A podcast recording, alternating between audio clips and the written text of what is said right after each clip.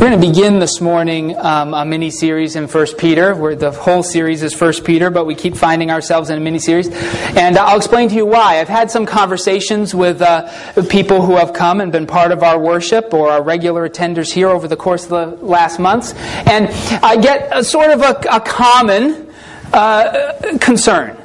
It's not a complaint, really; it's a concern. People say, "Why am I having such trouble taking notes on your sermons?" Couldn't you provide an outline or something that we could uh, hang our hats on? I can't find your two or three points. You just aren't clear about them. And I, I appreciate that concern and I understand it, and I'll tell you why.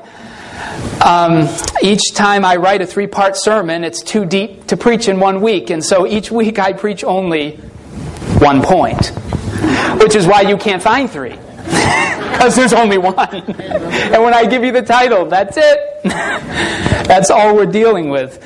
Uh, so if you've been fine, you, you, have to listen to three sermons to get my three points. Is what I'm saying.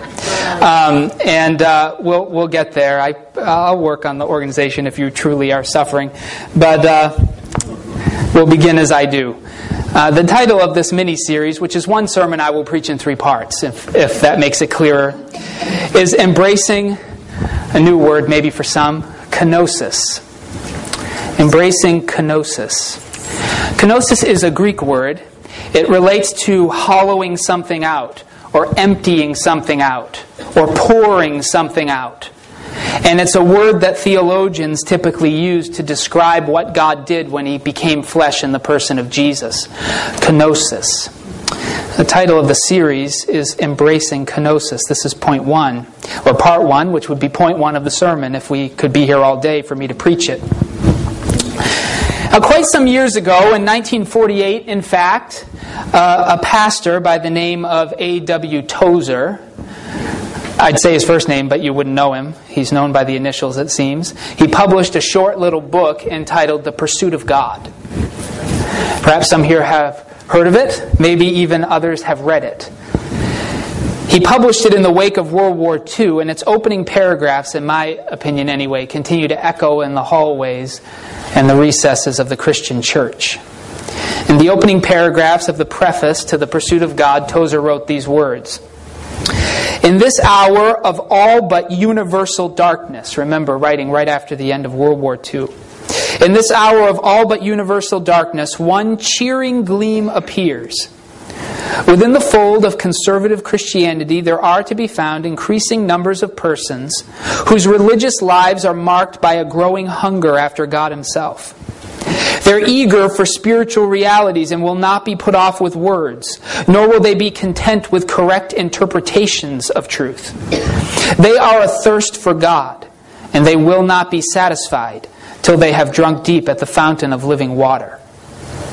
He goes on to explain that hunger throughout the preface, and they're interesting words. Now, I'm not sure I follow him all the way on how he thinks this hunger can be satisfied, but I resonate with the hunger. Now, of course, his concerns, his belief that the church was somehow losing its fire, that it was losing its heart, that it was somehow no longer meeting the hungering needs of its people, that concern was born out of two devastating world wars, which revealed the true heart of humanity. We thought, right, with our education and our advancements and the Industrial Revolution and our great ethical philosophies and all the other things we had done, that we had been close to perfecting society, that we had gotten the evil out of the heart of humanity and we were ready for a new era of, of prosperity and generosity of spirit and peace and harmony and all those things. Oh, you thought that was the 70s? No. that was the 1800s into the 1900s in Europe. But two world wars revealed that whatever we had done to polish ourselves up, the corrupted heart of humanity had remained the same. And those two wars revealed it. And Tozer lived through it. And he, well, not through both, probably in the same way, but certainly through the second, which was darker.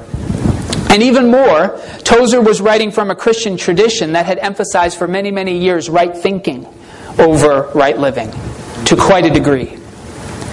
So I realize that many of us today might say, well, a lot has changed since Tozer's time. I mean, why are we reading a book from 1948? Why would you even quote it? Goodness sakes, that's archaic. I mean, many churches today are far less concerned with doctrine and truth claims than they once were. It's not like we're all head, right? I mean, it's possible today to worship in a church for years and years and never once attend a Sunday school class, right? Never once attend an intensive Bible study. Never once recite a creed. Never once discuss the Trinity. Never once explore the implications of Jesus as fully human and fully divine or come to appreciate the difference between Calvinism and Arminianism, or learn to distinguish between congregationalism and episcopal forms of church government, right? We can be in church a long time, never you never know what I'm talking about, right? Well, I mean, if Tozer was railing against a Christianity that was all head and whole heart, I mean, and no heart at all, I mean, we've heard him, right? I mean, let's face it, we're all heart, no head.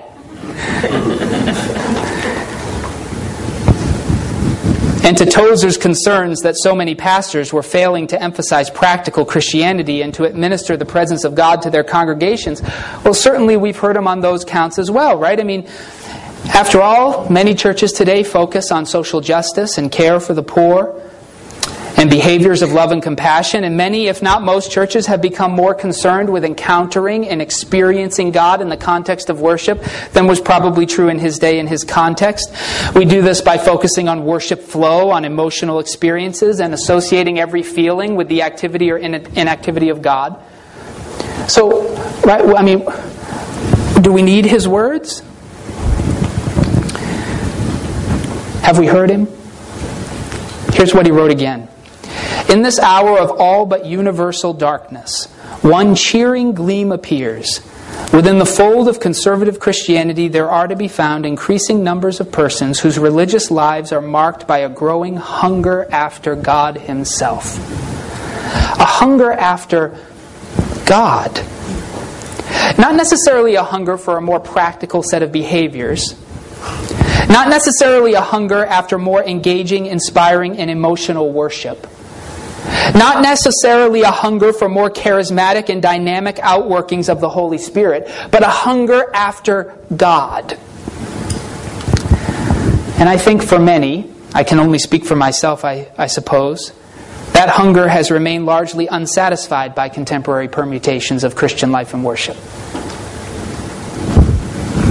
Funny that Tozer reveals it was no better when we were traditional. The Christians to whom the Apostle Peter was writing in the New Testament epistle of 1 Peter, they were hungry too. They were hungry for a God that they were not able to grasp. And I don't mean grasp intellectually, but grasp physically. He just kept slipping through their fingers. The gospel that had been shared with them in their present life experience, they weren't coming together.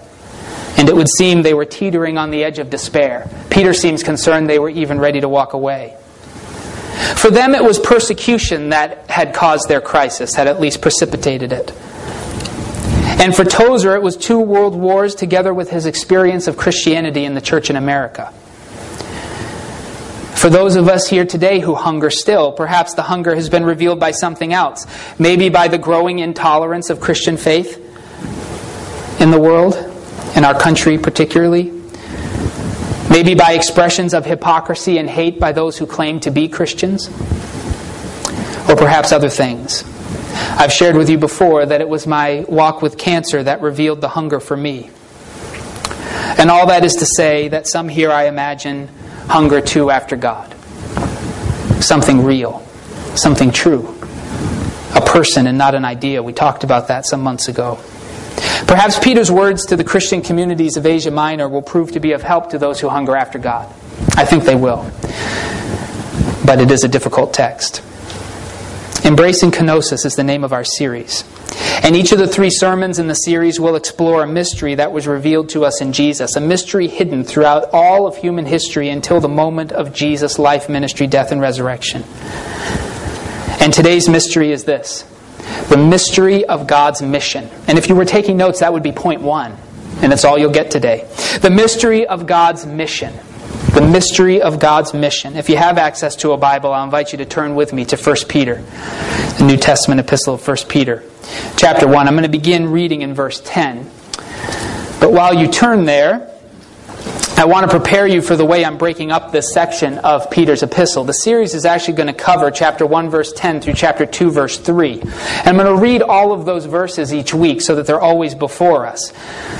But be prepared that for each point in the series, we're going to jump around a little in that context. And that, again, is Peter's fault. I blame him for a lot but I think he owes this one. He likes to go back and forth. He likes to retrace the steps he's already walked. And so he bounces around, so we'll have to bounce around in order to cover a single idea.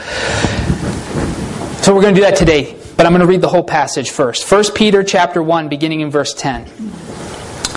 Concerning this salvation, the prophets who spoke of the grace that was to come to you searched intently and with the greatest care, trying to find out the time and circumstances to which the Spirit of Christ in them was pointing when he predicted the sufferings of the Messiah and the glories that would follow.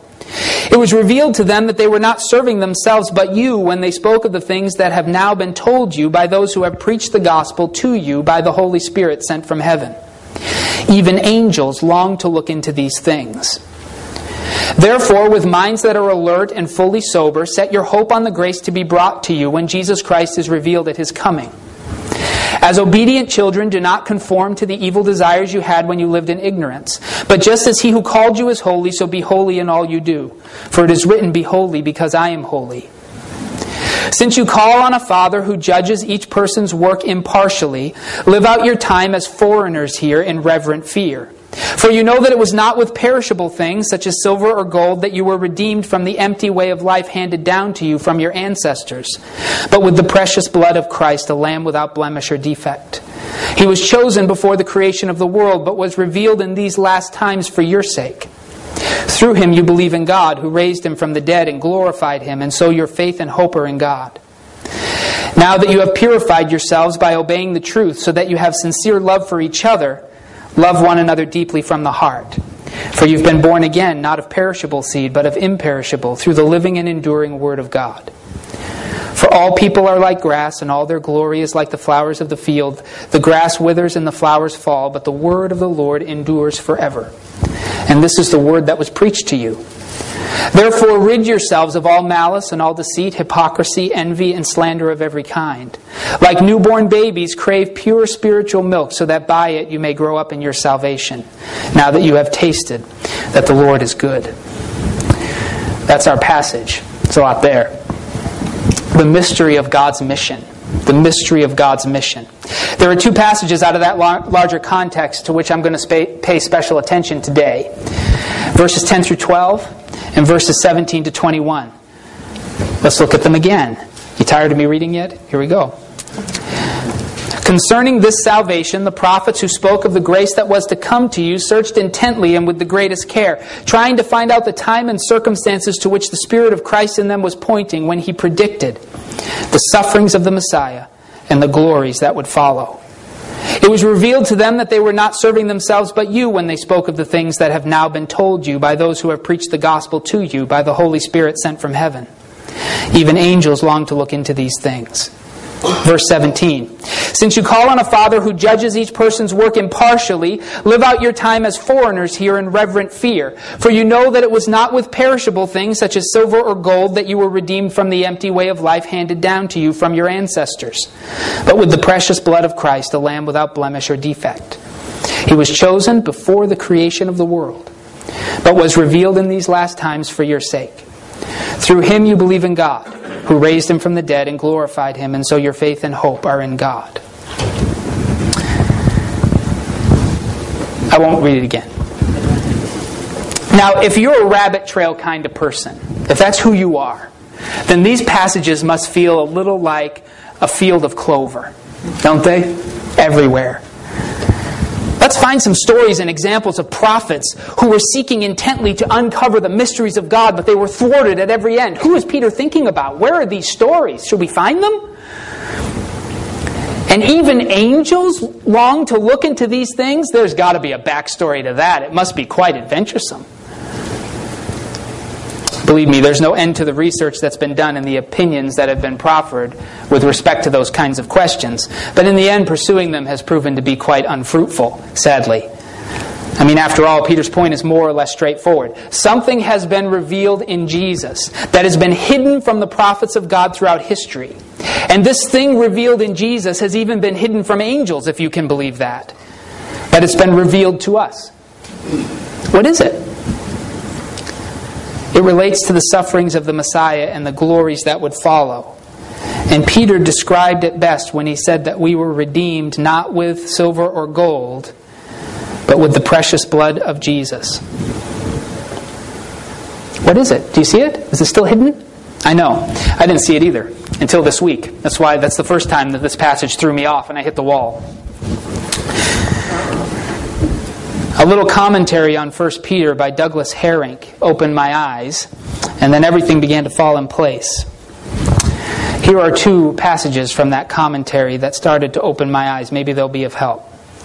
He writes What was revealed in anticipation to the prophets, however, had to be completed by the revelation of Jesus Christ in order for the messianic community, the community who surrounded Jesus, to discern that the prophetic writings of Israel were serving the gospel and the church. The scriptures, read according to the messianic pattern of crucifixion and resurrection, constitute for the church the true description and analysis of our present world under messianic judgment. The interpretive lens through which time, history, personal, social, and political life are discerned in their truth. No? No. Yeah, I know. Let's see if I can illustrate what's at stake. I'm going to give you a series of numbers. You tell me what number comes next in the series. Can we do that? A little math? What if I said 2, 4? What's next? Oh, see, there we go. Everybody's thinking now. If I'm adding 2, then the next one would be 6, right? But if I'm multiplying by 2, then the next one would be 8. Or if I'm multiplying each number by itself, 2 times 2 is 4, 4 times 4 is 16, the next one is 16. So how am I going to know? How are you going to know what the next number is if I give you only 2 and 4? You can't. And that's the point. Everything that God has done throughout history that's been preserved for us by the prophets of Israel has been the beginning of a sequence. But we haven't been given enough information to know what's next. Two, four, and then what? And then Jesus. John O'Keefe and R.R. Reno, in their book Sanctified Vision, argue that this is precisely how the earliest fathers of the church understood Jesus. They write the following Irenaeus is one of the first generation of leaders in the church after the death of the apostles. One of the first. For Irenaeus and the patristic tradition of the fathers, Jesus Christ is more than an indispensable piece of data. He embodies the formula of the series. Jesus Christ is the logos of the Father, the logic or purpose in and through which the whole divine economy is conceived and implemented.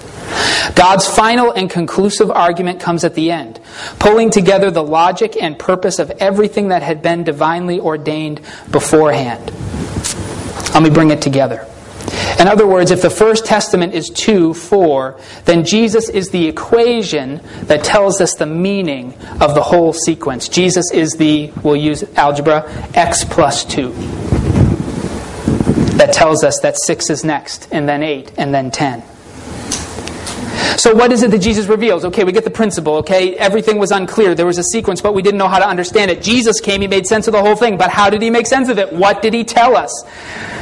Well, Jesus reveals the mystery of God's activity from the very beginning. He reveals the pattern of God's activity throughout history. He reveals where God is to be sought, where God is at work, where those who follow this God will have to go if they're to be his disciples. If we're hungry for God, Jesus tells us where we will find him. Where is it? Well, Peter already told us. The sufferings of the Messiah and the glories that would follow is the pattern. For you know that it was not with perishable things such as silver or gold that you were redeemed from the empty way of life handed down to you from your ancestors, but with the precious blood of Christ, a lamb without blemish or defect. Crucifixion and resurrection is the pattern of God's activity, it's the mystery of God's mission. The way to God's future is the laying down of our lives for others for our enemies, for those who persecute us. That's what Jesus did on the cross. And that pattern has been there from the beginning. But until Jesus, the prophets of Jesus couldn't understand fully what they were revealing. Go back to Genesis. When God created the universe, He created it as a chaotic sea of brooding waters with no order and no form, shapeless, dark, void. Why? Why would he create the universe in that way? Why not just, if he's God and he can do anything in the world he wants, why not just create the universe from go exactly as he wanted it to be? Why create a brood of, a mass of brooding waters and darkness and deep and then only proceed to organize and order it afterwards? Seems strange. Well, that's just the way God did it. There's no way to know why until Jesus. Why give humanity a choice to disobey at all? Why create the tree of the knowledge of good and evil and put it in that garden? Why create the serpent and allow him into that garden to tempt Eve and Adam and lead them astray? Why? Why? Why? That's just the way God did it. There's no way to know why, what it means, before Jesus. But now, why rescue Noah from the judgment of God, even though after God rescues him, he says that every inclination of his heart was evil from childhood? Why rescue Abraham? Choose him, a nomad of nobody. He's in his 90s. He's past childbearing age. His wife has never been able to have children, let alone at 99.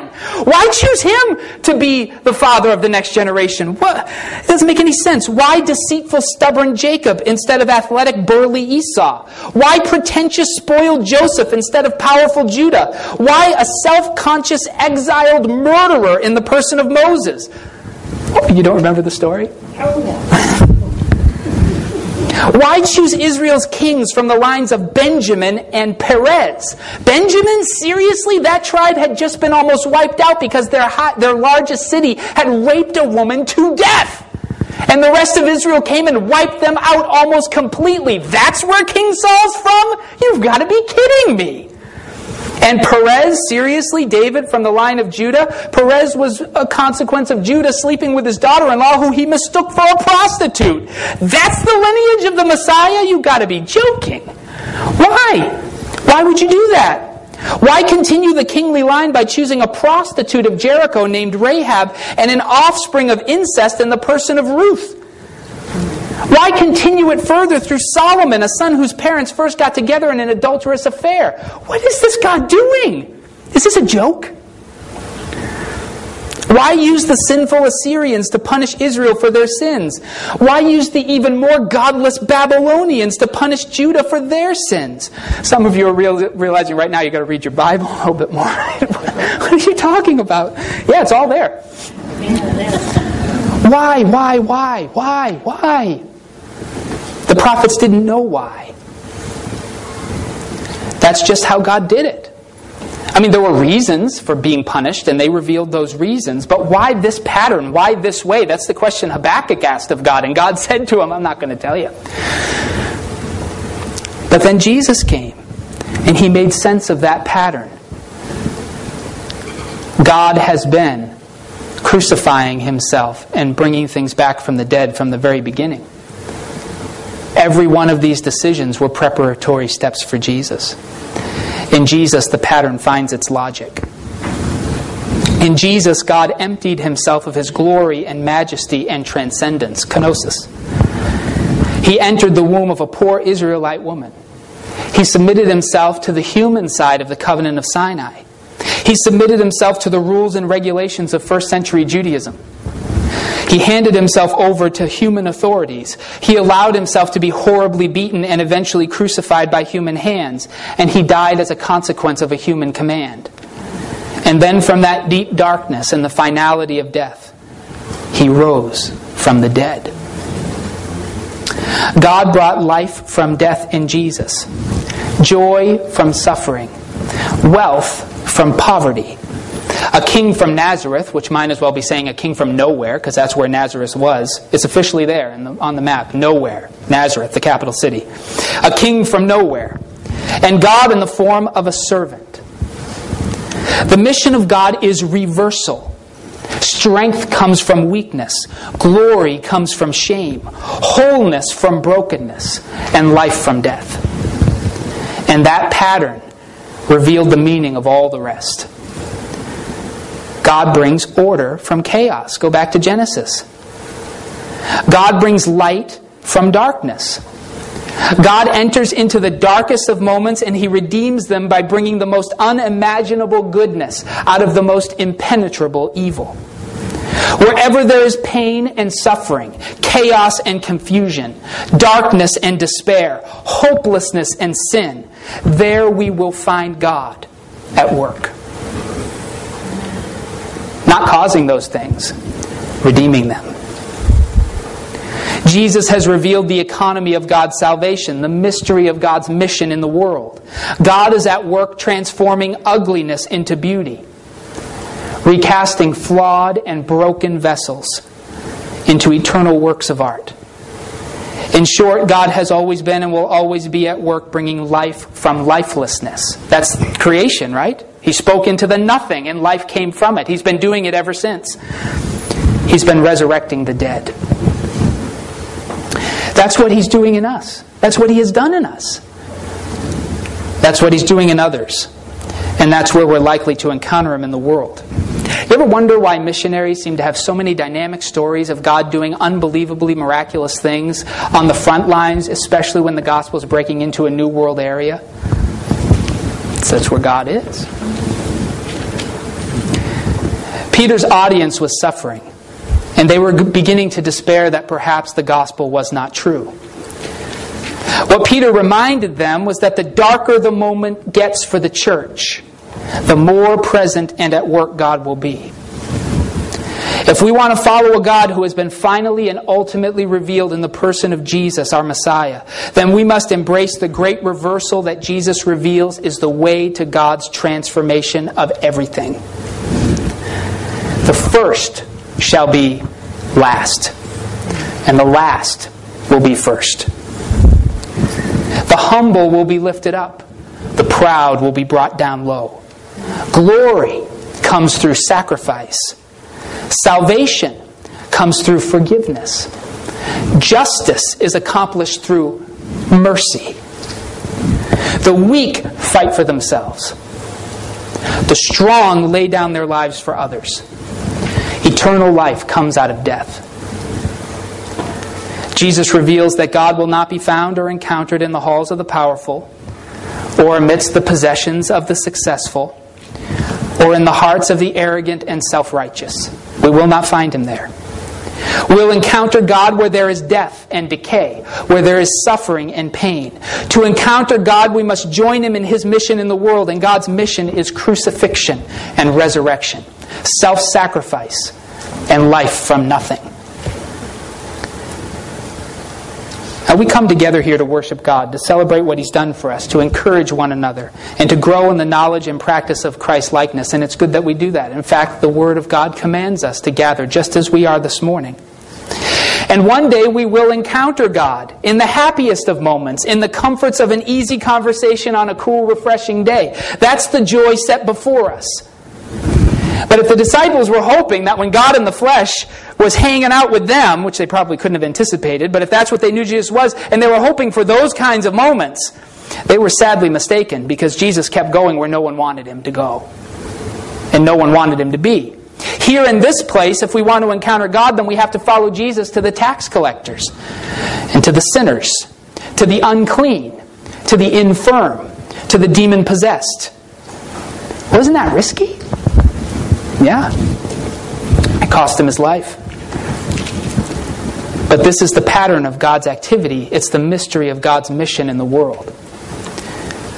We are to love the Lord our God with all our hearts and with all our souls and with all our strength. And we're to love our neighbors as ourselves. Well, who's our neighbor? To paraphrase Jesus, start with your enemies, and then we'll go from there. Don't get me wrong.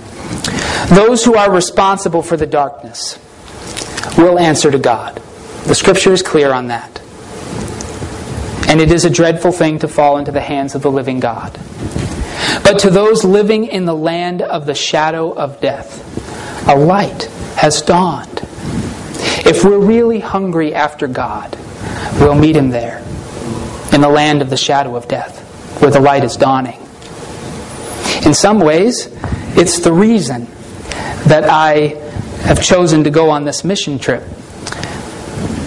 to an area of South Africa where the gospel hasn't been in some time. I'm convinced that those are the places where God is. But I don't have to go there to discover the darkness here either. But God is at work transforming lifelessness into life, ugliness into beauty, darkness into light. Perhaps we haven't encountered Him because we're not going where He is. Let's follow Jesus to the tax collectors and sinners, to the unclean and the infirm and the demon possessed. For those of us who want justice, let's extend mercy. To those of us who want wealth, let's give away what we have. To those of us who want to be first and exalted, let's give up everything we have and be the last and the servant of all. This is the gospel. It's the pattern of what God has done from the very beginning and dawn of creation till now. And Jesus shows us that he has no intention of changing that pattern until this world is no more. If we want to join him, we have to join him in what he's doing. He will not kowtow to what we want him to do. He's at work in this world in the same way he has always been. Those who love him will follow him where he goes. Let's join him there in the land of the shadow of death where a light is dawning. Let's pray.